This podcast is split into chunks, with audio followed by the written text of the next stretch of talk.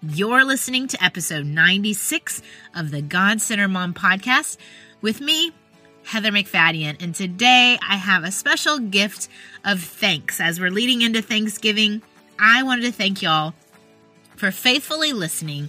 I've been putting these little episodes out there for the last two years and you know, I didn't know what God was going to do with it. I didn't know if this was going to be a thing. I remember when I started, I didn't even take the time or invest the money in getting a mic. I just recorded them straight from my computer.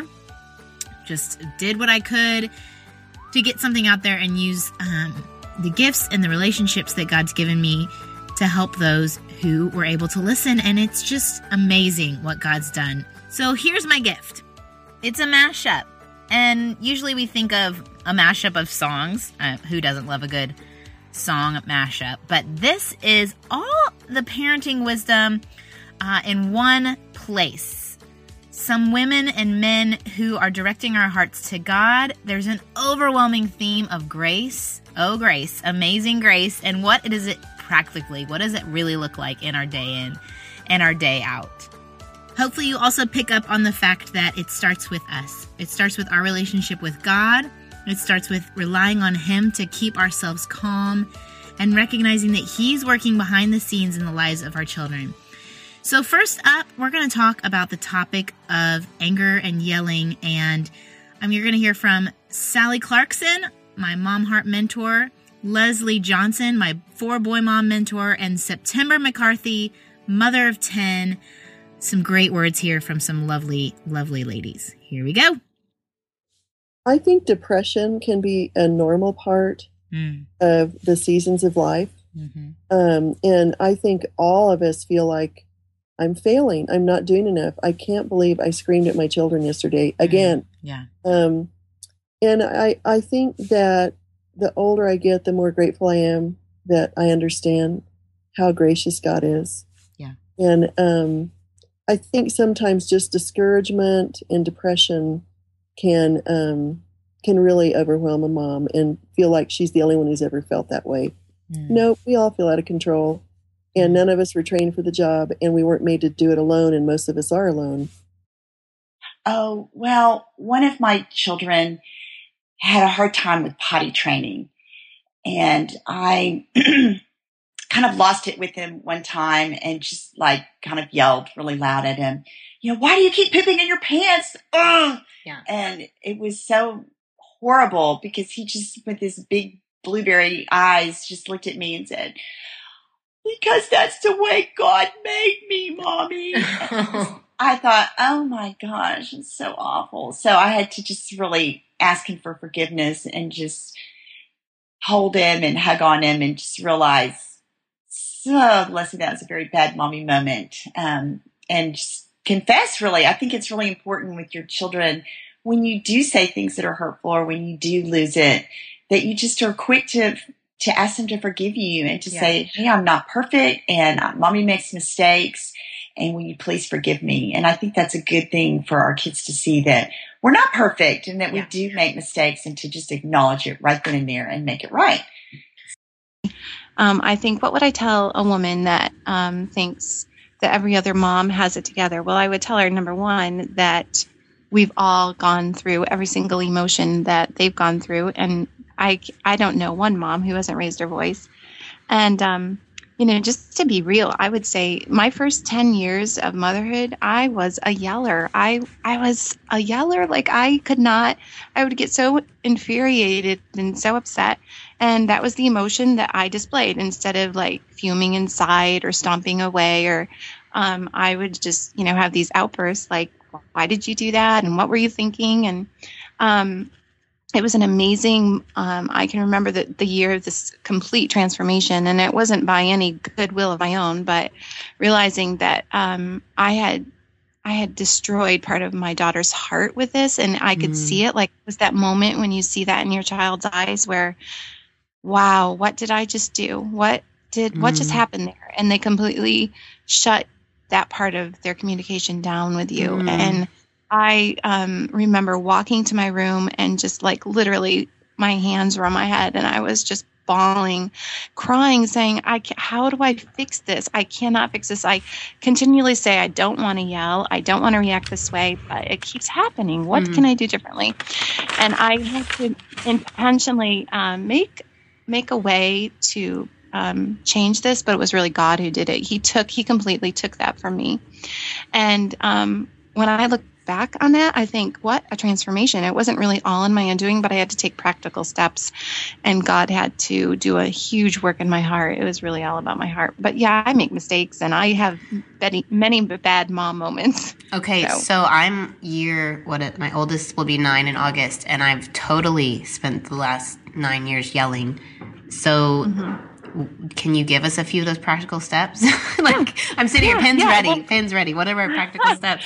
So here's what I, I remember very distinctly happening is the first thing that would happen to me, I think, when I would react is that I was reacting because I was upset that I felt that they were doing something they knew better.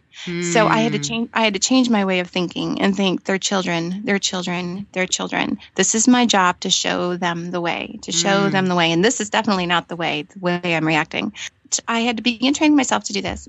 I would stand there and I would feel the anger or the frustration and I would turn my back to her and I would Mm. walk away and I would leave the moment. I wouldn't even respond to her.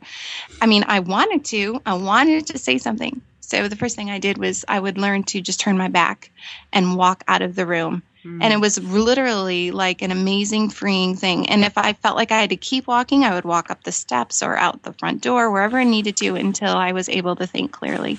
Because you know, when we're when we we're reacting that way, we're not really thinking. We're just like Mm. saying our emotions. Hmm. And um, you know, our God's ways are better than our ways. Our our thinking isn't always what it should be.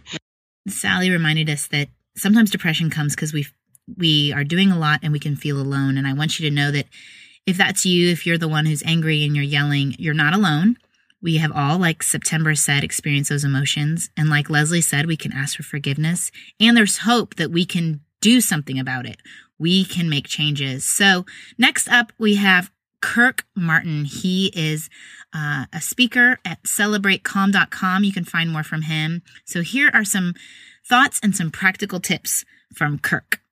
And I spent the first nine years of his life telling my wife, if your son would just do what I said, when I said, and how I said it, you know, I would be a great father. Mm-hmm. You know, and I, I kept thinking it was all him, it's all him, it's all him. And I started hearing this kind of st- still small voice in my head saying, you know, what if your son is made like that on purpose? Hmm. And what if by trying to change him, you're actually frustrating my purposes for your son? And then the killer question I heard was, well, what if instead of changing your son's behavior, you need to change? Hmm. And I'm a guy. I don't like to change. You know, it's my Yeah. way or the highway. Yeah. And and slowly I began to realize the quickest way to change my child's behavior was to first control my own. Just sit. Like next time some the situation begins to escalate, sit in a chair, sit on the floor, cross your legs. It changes the dynamic because now you are not standing over the child with your tight jaw and your tone of voice like this hmm. and you're sitting and it sends a message of i'm in complete control of myself. Mm. I'm not going to escalate. And it actually makes a more intense emotional child feel very safe because he knows oh the 29 year old mother the 40 year old dad is not going to freak out now. Mm. I'm freaking out but they're not freaking out i think everything's going to be okay. You know i'll give you a, a, a quick one. Child Yeah. starts to melt down. Yeah. you know you've got a couple options. One is to say young lady young man i do not have time for this. Get up off the floor right now. Yeah. which just tends to trigger right this the, it makes them more upset because you're getting upset. And so a quick little process to go through. One is just to always realize i can only control one person in life and that's me and so my first thought in any situation is I can't control this other person. I can control myself. So that's when I may sit down. So physically, I sit down. In my tone of voice, I go to a very even, matter of fact tone. And I know that's hard because in the moment you're just like, would you please just, Mm-hmm. but in the moment I go to, and here's something that moms will recognize and really like is the power of acknowledgement, acknowledging Yeah. what's going on. Hey, Trevor, I can tell you're really frustrated right now. Because I guarantee all the moms listening, that's all you want from your husband once in a while to say, Yeah. I totally get why you're frustrated. And that's all you want. Yeah. You don't need them to fix it or offer suggestions. You just want to acknowledge, Trevor, I totally get it. You're frustrated Mhm. because that's calming right there to him. And as you begin to speak in this voice, it will actually calm you down because you're not ignoring it and you're not running from it, but you're addressing it and you're doing it in more of a leadership, Mm. right? A more leadership tone of like, hey, totally get what's going on. Yeah. You're frustrated right now. And then I may lead the child to a different action because just saying, hey, you need to calm down right now. Mhm. He's going to look at you like, Mom, apparently you don't know how to calm down either. Yeah. So we're in trouble. And I don't, I'm not a huge fan of putting really intense kids in timeout to think about their actions because they can't think when they're upset and it will Mhm. tend to make them more upset. And a lot of these kids, to be honest, the more challenging kids have a lot of shame inside. Motion changes emotion. Okay. So, motion or movement, when kids get upset, I like to get them moving somehow because you can't think your way out of being really upset when you're a little kid. And so, for little kids, I'll give you a couple examples. I may say, Hey, Trevor, tell you're really frustrated. Hey, do me a favor, dump your Legos out on the floor. In 22 seconds, I'll come in and I'll build a spaceship with you Mm. because he's upset and frustrated about something. Well, I don't know how to deal with that frustration, but I can build with my Legos and it's very tactile and tactile things. You mentioned one of your boys kind of the, with the sensory issues. yeah. Playing with tactile things in the hands is very calming. Hmm. I may, with a little kid, I may, I may lead the child to calm. So picture a three year old, six year old, 13 year old girl, doesn't matter, rolling around on the floor upset.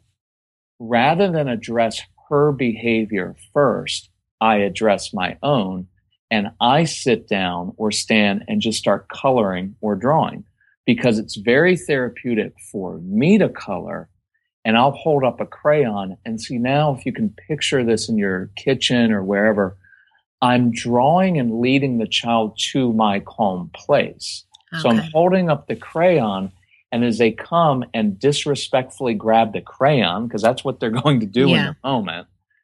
But as they start to color, now I have an adult and a child together, not one sent away, right? Because we usually say, go to your room Mhm. which is which is fine. But in the long run, I actually want to draw. See, I want to draw kids to me when they're upset Mm. because I believe that's what God does for us. He doesn't say, "Hey, go work out your issues and then come talk to me." Mm. He says, "I can tell you're really frustrated because you've got wrong perspective, Mm. and if you come talk to me right now, I'll help get you better perspective and I'll help you."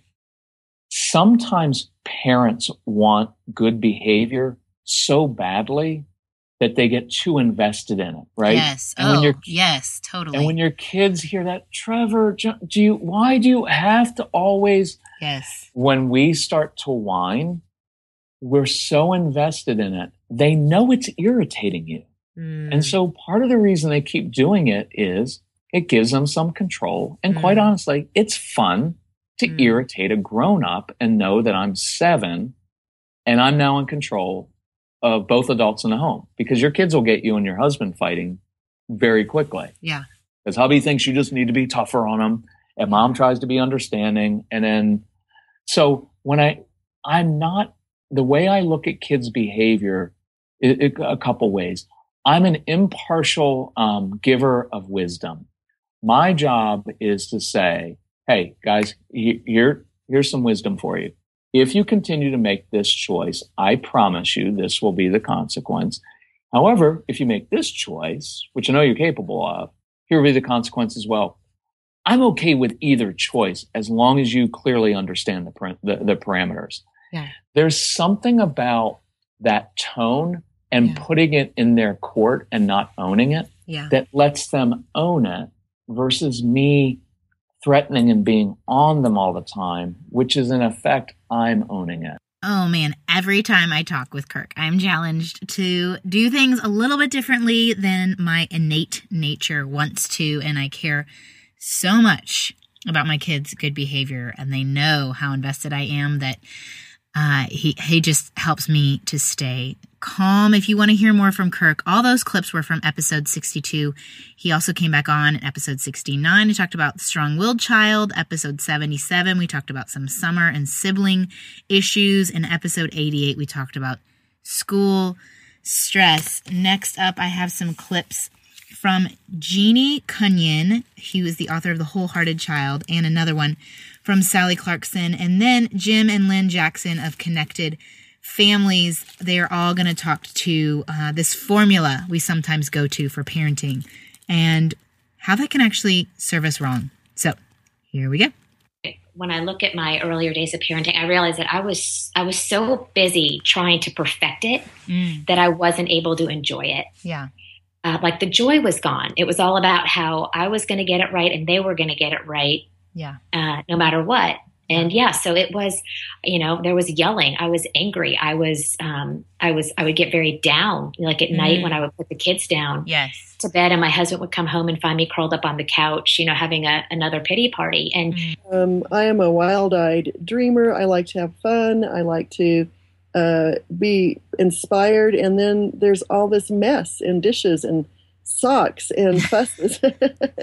and so I think that um, we live somewhere between our ideals and our reality, but um, mm. uh, I don't think it's a formula for anything. I think it's more of a philosophy of loving well and um, learning to um, to understand different personalities, dealing with boys differently than with girls, and mm really, I get to be a free agent in my home to exercise my faith in my own unique way with my own limitations. And um, I think all these um, books or ministries that have checklists or formulas are just going to make moms feel guilty and frustrated yeah. because it's more about a relationship um, with yourself and with your children, with your life, than it is with a checklist. And I think checklists would absolutely choke me. parents, you said that, that what we do encourages parents um, rather than making them feel like they can't do the formula right.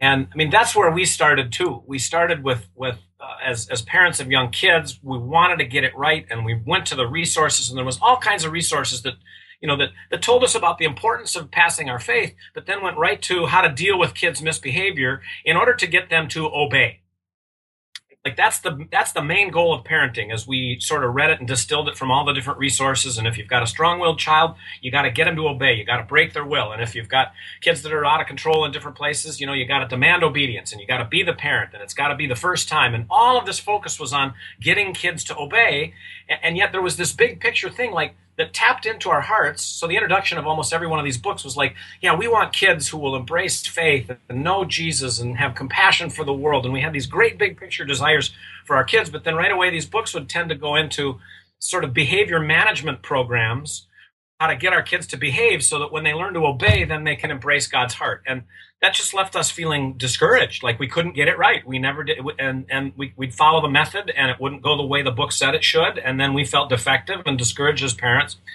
And uh, we we kind of figured out early on, and then as we started working with other people's kids and their parents, um, that there was this this overarching, especially in the church, for for the for the parents who had big challenges that the the typical things didn't work for there was this overarching discouragement.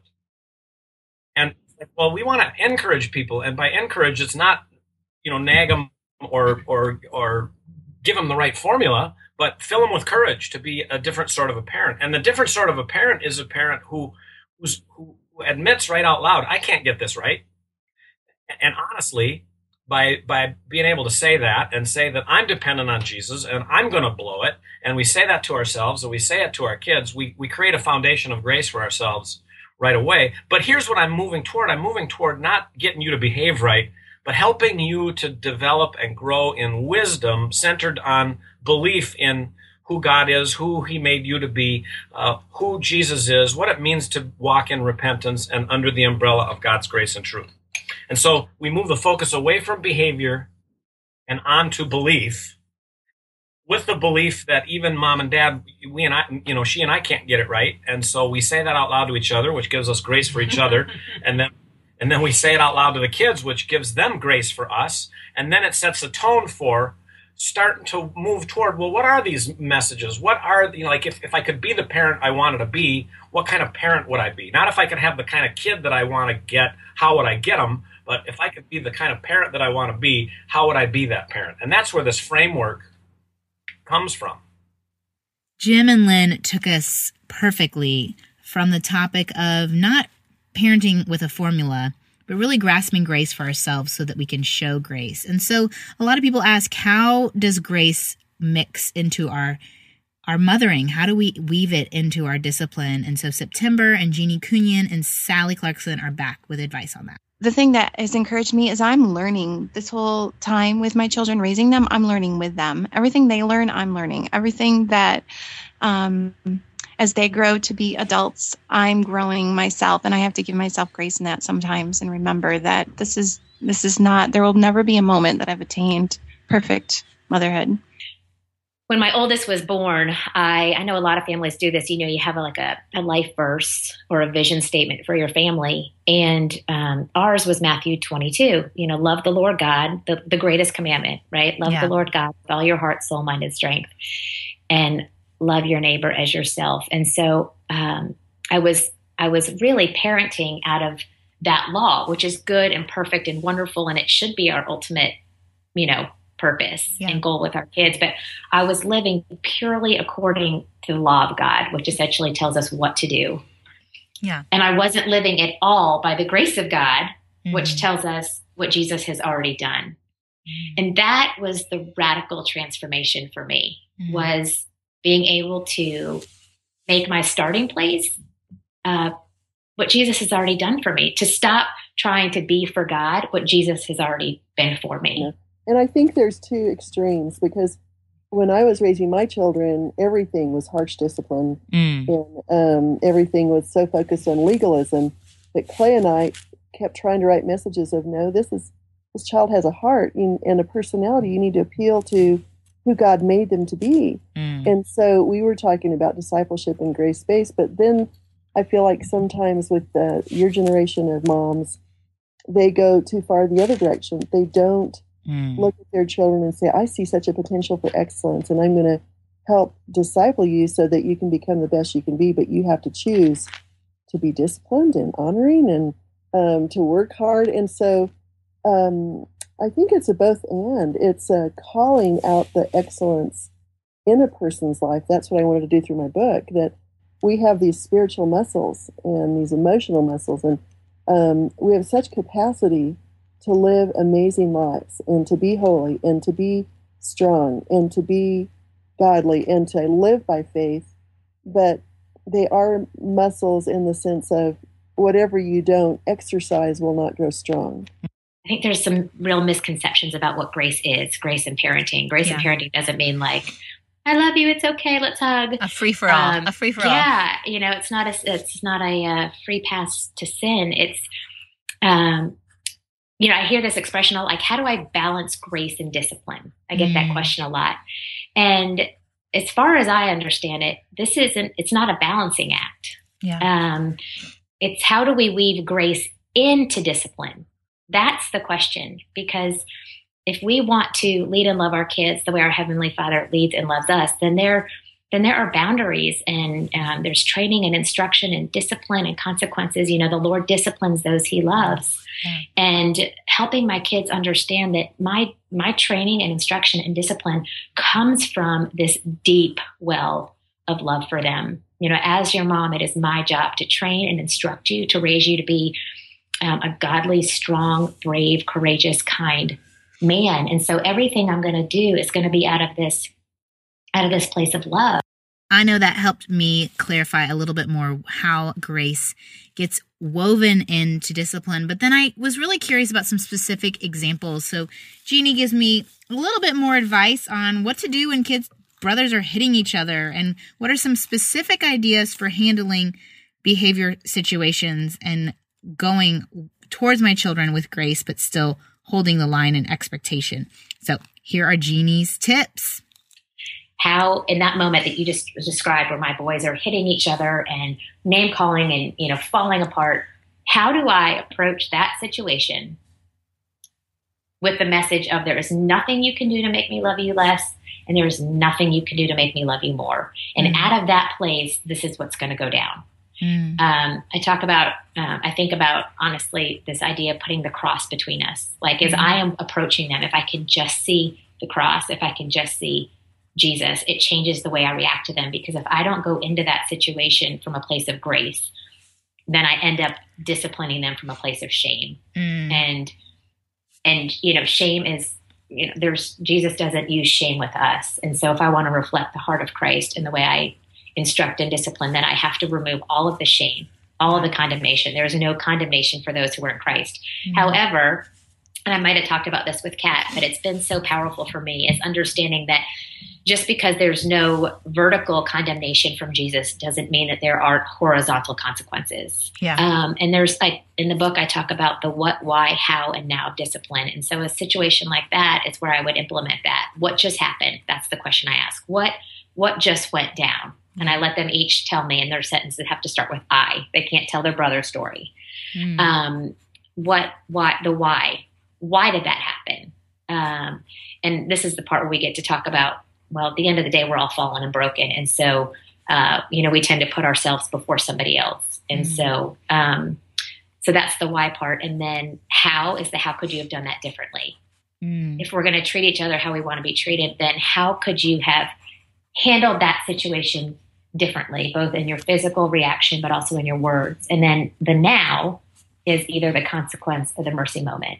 Mm. And so, um, you know, a lot of times you can tell as it's amazing the way when you approach them with grace in that way, it's amazing what the Holy Spirit will do in a situation like that and kind of working they work it out on their own they're yeah. asking they have to ask and answer hard questions in that and and you can see the sorrow or you can see the repentance come just from being able to verbalize and articulate the way they have offended their brother or the way they let their sin win in that situation making our kids feel bad won't make them want to be good. That's yeah. what I have to always remember. Like that's the shame thing. Like making you feel bad here is only going to lead you deeper into despair. It's in the book about how much obedience do we expect and then how quickly do we expect it. Mm.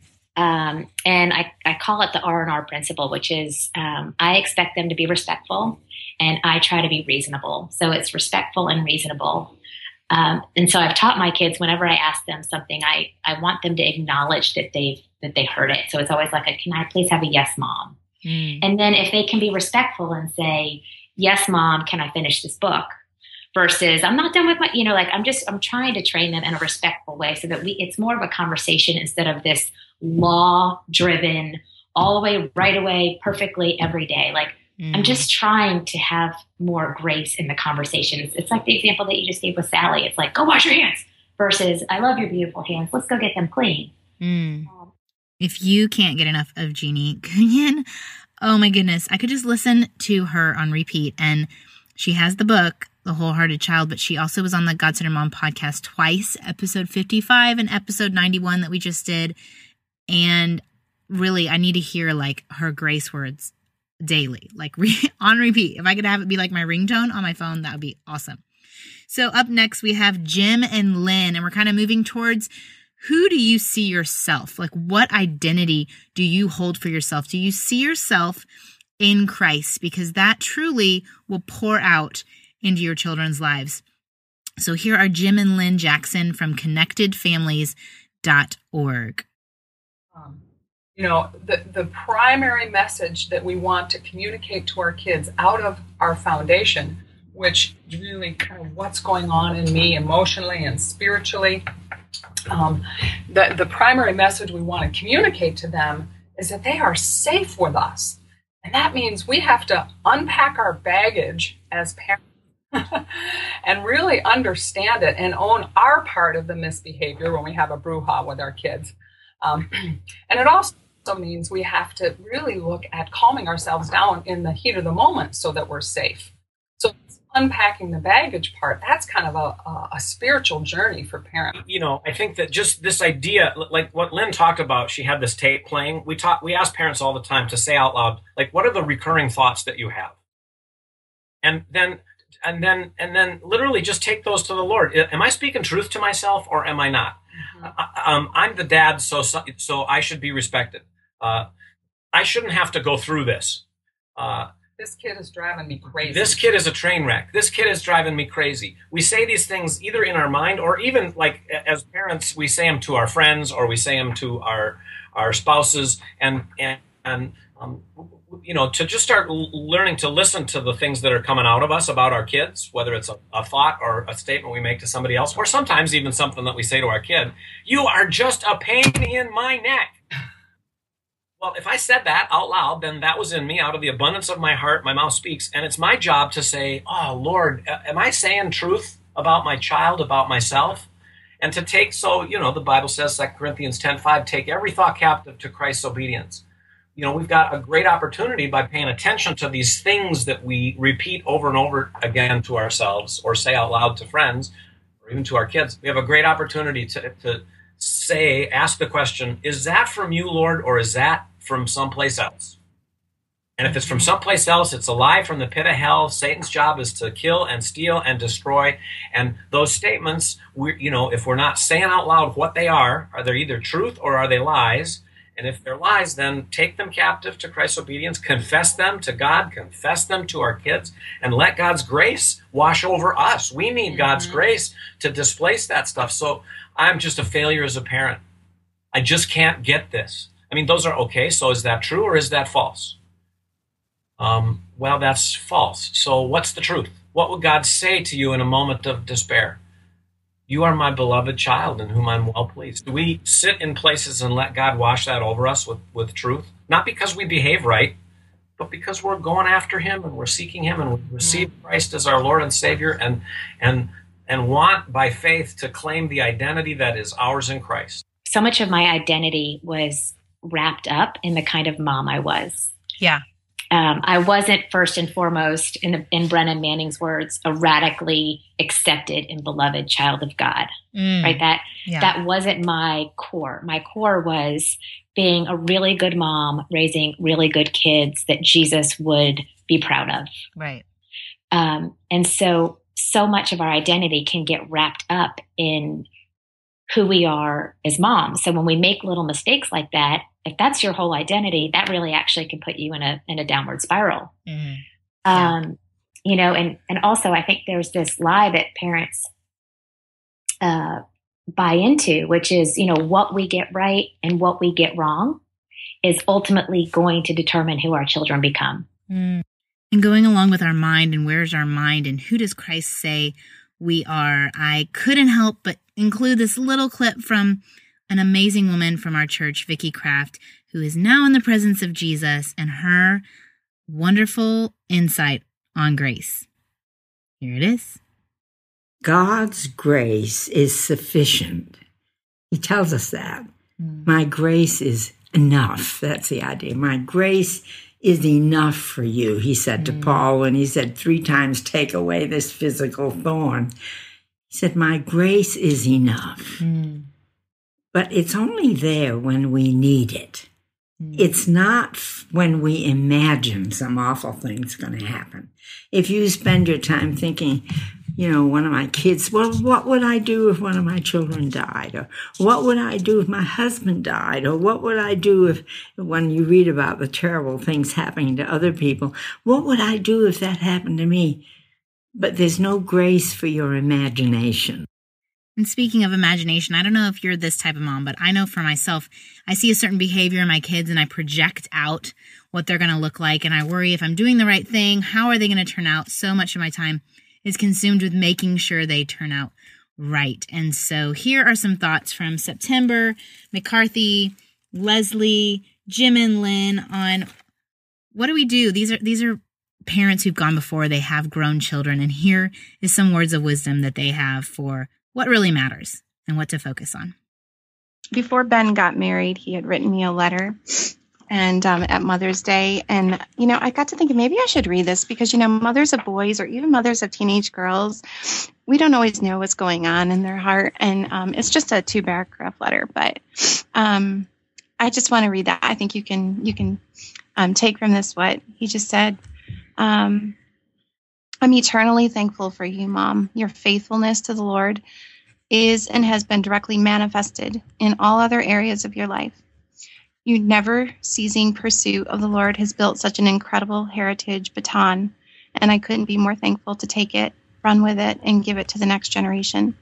You and Dad have begun a work that will have an impact for generations to come. The Lord is good, and He continues to be faithful to my life verse that you and Dad prophesied over me. Thank you for wanting the best for me and the rest of our kids and our family. I love you deeply. Your son, Ben.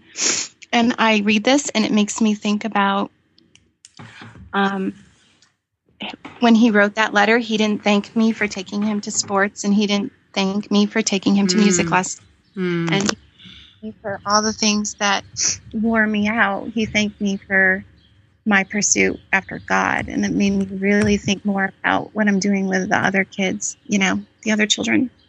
I I think I learned through the years of mothering that I really had very little control Mm-hmm. And that I needed to pray more and use less words. I think at the beginning I was always telling my children what to do and instructing and teaching and training and not that you do you don't do that but I would encourage young moms now to maybe to say less to use less words and to pray more for their their children. Yeah, you've said it out loud. And so for Lynn and I, we said it out loud. And then our kids were, you know, getting on in years. And literally, as our oldest was approaching junior high, we sometimes looked at each other and said, "Is this? Are we nuts? Like, is this really ha- bearing fruit in the, in our kids' lives?" No, because they still acted up the way impulsive, ADHD, closely in age, closely in proximity kids act, and and we would do what we do, and and sometimes they would comply and sometimes they wouldn't and we would- still get frustrated. And then one day right along in there uh, you know a few different things happened but one of the profound things was i came home from work kind of stressed out one day. And i came in the door and the kids were fighting. And that that kind of tipped me over like ah and i i launched into them kids don't you know and i'm coming home and i'm tired and you're fighting and you're bickering is not okay. Give me that magazine. They were fighting over a magazine at the dining room table my oldest son, ninth grade at the time, I think, or, or so, looks up at me and just says, Hey, dad, you didn't connect first. and,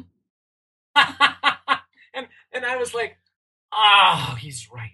But because he had permission to say that already, the back of this defiance was broken a little bit. And then I said, You're right. I'm sorry. Can I have a do over? Which for us was a big thing. If I wasn't the kind of parent I want to be, can I have a do over? Uh, if we weren't the kind of people we wanted to be, let's do a do over. If you came in the door and threw your stuff around the way that we've been talking not to, um, why don't you make that right today by just having a do over and doing it again the way we've talked about it? And let's see how that goes. But so I went out into the garage, I prayed, I calmed myself, I, I came back in with my do over, and already the kids were calmer. Were more receptive to me, I to them, and connection was restored, and we went on in a you know a very constructive way with our lives. But th- I, that's not a formula I can teach people or that we can teach people to do. It's a set of four ideas that you grow in, that you steep in, that live with you, that grow with you, uh, as the Spirit makes it uniquely your journey as a parent to deliver the messages of grace and truth to your kids in the nitty gritty stuff of life. Curious what the four things Jim mentioned in that little clip. He and his wife Lynn were interviewed uh, with me, and I split it into two episodes episode 80 and 81, and they talk more about their philosophy at connectedfamilies.org, but basically the connecting before you deal with behavior. And I just really love their philosophy. I love how God centered they are, how he said to lean into the spirit. But as busy moms, how do we make God a part of our parenting? How do we seek him? How do we be how do we be filled with the spirit and his word? So I'm going to ask Leslie Johnson that question, and Sally Clarkson is going to weigh in on how we make God's love real. How do our children really know God? I would say first and foremost, um, to you got to get up and um, you've got to spend time with the in the Word with the Lord. And I know um, the whole inspired to action, um, getting up and doing that, has, I think, has been a great encouragement to young moms. So put that in your little resource thing. Yeah. But I just think getting up and spending time with God every day, it's it's like filling your glass straight from the well of the Lord. And you need your cup to be full all the way to the top, sloshing over because you are giving out of that glass all day. First to your to your husband. I mean, we're not even talking mm-hmm. about husbands here, but boy, they need a lot of sloshing stuff coming out of our cups. And then to all the kids that God's given you, your cup has to be full of Him, the Lord, or you're going to be, there's not going to be anything sweet to slosh on them. So I would say spending time in the Word. And one, one thing that I was encouraged when I was a young mom was to keep, have your Bible out and keep it open on the Mm. kitchen counter or on your desk or have it in, have several Bibles or devotionals, uh, your Jesus calling, um, your utmost, my utmost for his highest, all those kind of devotional books and just read it as you can because gone are the days when you can sit down and have like this hour long amazing time with the Lord, but you can carve out 10 minutes while your kids are eating at the breakfast table and maybe even reading out loud to them, even if they're just a baby, for them to hear the word of God. How awesome is that? But that encouraged me when I was um, a young mom was to, um, I had a, a mentor, um, Vicki Kraft at, at church. She, she encouraged us to just keep our Bible out and just to read it as we could and to write scripture down on note cards and put it all over in your car, at the changing table, at the sink, to be meditating on His Word. And I think listening to um, good music, uh, scripture music, and music that's um, beautiful and edifying, and is is kind of reinforcing that is is very Um, important. I heard a sermon about our children and them knowing a lot about God, but maybe not yada, the Hebrew for knowing God, like really knowing and desiring and pursuing God versus having a lot of Christian knowledge and book knowledge. And Some people just think that God is a, a thought or a the- Mm. theological idea to be known, and He is the living, vibrant, um, wild, not to be contained God. And I would just, um, the more I fell in love with Him, and I would say, "Oh, look, He painted the skies red for us tonight," and we would sit on the deck and eat great things and love each other and camp out under the stars and um, you know, I would just tell them that I couldn't believe that I got to be their mom and that they were such a treasure to me because God called me his treasure. And so I think that the um, all of us long for deeper emotional intimacy and friendship and love, even though we make mistakes. And so the more I would ponder God and um, engage in his life in my own heart, then they were drawing from my heart all of the excellencies and the realities and the depth of God. oh, Sally, I mean, the way she weaves the words, you just want to just love your kids so they know God more. I absolutely adore what she has to say. If you've never heard of Sally or read any of her books, definitely check out Ministry of Motherhood. She takes discipleship knowledge and applies it to our motherhood. And also, Own Your Life uh, is great. It's a new book, and Sally has her last season of conferences coming up this spring. She also has a podcast. Check it out. And so, next up, the very last part of our show today is just really asking for help, reaching out to friends. Sally's got some thoughts. My mentor, Leslie, who is over at CerseiGal.com, and September McCarthy. I'll tell you more about her in just a minute, but here we go. Because we are constantly being drained by these little people who want to eat and wear clothes and Yeah, I um, you know constantly need correction. Um, we also need to remember that, and this is a part of what I wrote in Own Your Life. We need to love who we are, forgive ourselves. We need to accept God's love. We need to in, engage in things that encourage our lives and hearts. We need to do fun things for ourselves. We need to be with friends Mhm. and giggle and laugh, and um, we need to make time to refresh so that these little ones who are drawing from us constantly are going to have freshness, not exhaustion, because it is pretty hard Mm. to keep going and keep going and keep going without lots of help. it would be number one that we all need help at different stages of our motherhood. And I would just encourage women not to be afraid to ask for help and to accept it because I, you know, I'm on um, both ends of the spectrum. I still have little ones and I still have um, a 22 year old, but I still need, there's days that I do need help. And so I've learned not to be afraid to ask. Well, it is a very awesome trick and a trick that all these mommies can do so easily. I would just talk, I talked to like one or two friends and I told them, Hey gals, sometimes when I'm a little sad, sad, that's kind of what I call it. It's being sad, sad. I don't even have the energy to call you or to explain. I don't even sometimes know why I'm sad, sad. And I just said to those couple of friends, I need you to be receptive when I just text you the words pray.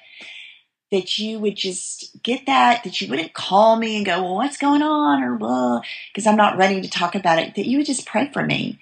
And that and then I would do the same for them. And so that has been very encouraging because I think sometimes as women, we don't know why we're sad or, or you just feel so overwhelmed you can't even, you think if I talk to somebody about this, I'm going to be a blubbering mess. And, um, I would just text them, just say pray. And sometimes, and they would usually text me back, um, praying or something. So I knew that they got it. And that was so encouraging to me. And then later, we could talk about it. But I, I would encourage y'all to to do that, to find somebody that you can make that little agreement with, and it's it's very life giving. Oh, I love that advice from Leslie. I need to remember to do that, to have those friends that I can just text, pray to. Maybe I'll just text Leslie. Uh, definitely check her out over at circegal.com. She and her husband recently went on a month long trip to Italy, and she's having all these fun little everyday highlights from the trip. Also, we have one last word from September. September McCarthy. She's the mom to 10. She has a story of a lot of um, loss, of infant loss, and she also just has amazing thoughts and wisdom. She hosts a conference on the East Coast in the fall. Uh, it's called Raising Generations, and you definitely need to check that out. She is a amazing, amazing mom. I'm sure you've appreciated her insight and all the little clips. You can check out her episode, episode 15 so here are some great words on eternal perspective from September McCarthy. I was tired. I was physically weak. I was in bed. I ended up in the hospital for a lot of those things. And I was just tired. And I was tired of being tired hmm. and tired of losing babies and burying them. We've had to have, you know, a few funerals. And I just remember saying to my husband, I just, I don't know if I can do this anymore. Hmm. And um, here we are today. And i and i did i told my son at his after his wedding we had some time together he and his wife and my husband and i. And we just like to we like to chew over things our family. Like we like to sit and rehash and talk about moments. And um he said well what what would be like if you had some moments from the wedding mom that stood out to you what would they be? And i said you know ben i said i literally felt like I was standing in heaven at your wedding and I was watching all that we lived through come to fruition in that moment. All of those days, all of those hard moments, all of the teaching and raising you and walking you and taking you to music lessons and teaching you about character, all of those moments, it was like I was standing in heaven watching all of that play out. I said that to me was the biggest gift of motherhood I could have ever had. And it made the release so much easier. And I think that's what it is with loss is that you can see things with heaven's perspective and it makes the loss and the release so much better, so much easier. I should have given a Kleenex warning for that one. Sorry. Oh, isn't that I mean with my boys, picturing them at their wedding, it just imagining all that we've been through, all my struggle to get it right, all of my worries, all of my imaginations that there's no grace for, trying to wrestle with this concept of how do I love them well but hold the line of discipline, all the things we've been talking about in this episode, to just get to the end of that and to see how God has redeemed everything and how He is the one at work in our children's lives. And that, like she, September shared the, the letter that her son wrote her, it was her faith that stood out to him. So many things that we get caught up in our day sports events and homework and dinner and laundry. And those things have to be done. But making time with God and a priority knowing his heart, leaning into his spirit, allowing him to heal us, allowing him to speak his identity over us is what really is going to make our parenting the most effective. It's not a bunch of tips. It's not, not a bunch of lists. It's not a bunch of do this, don't do that. Literally, the one do I can give you today is to be God centered. So I hope that you enjoyed my gift. I hope that it encouraged you, that it lifted you up, and more importantly, that it directed you back to God. Thanks for listening.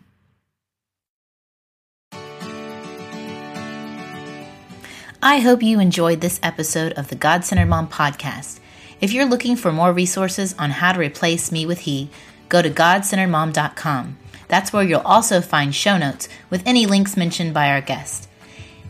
I want you to really understand and know that God is just as present while you are washing dishes at your kitchen sink as while you are worshiping Him in a church pew. He sees your service to your family and He is pleased. As it says in Zephaniah 3:17, "The Lord your God is with you; he is mighty to save. He takes great delight in you.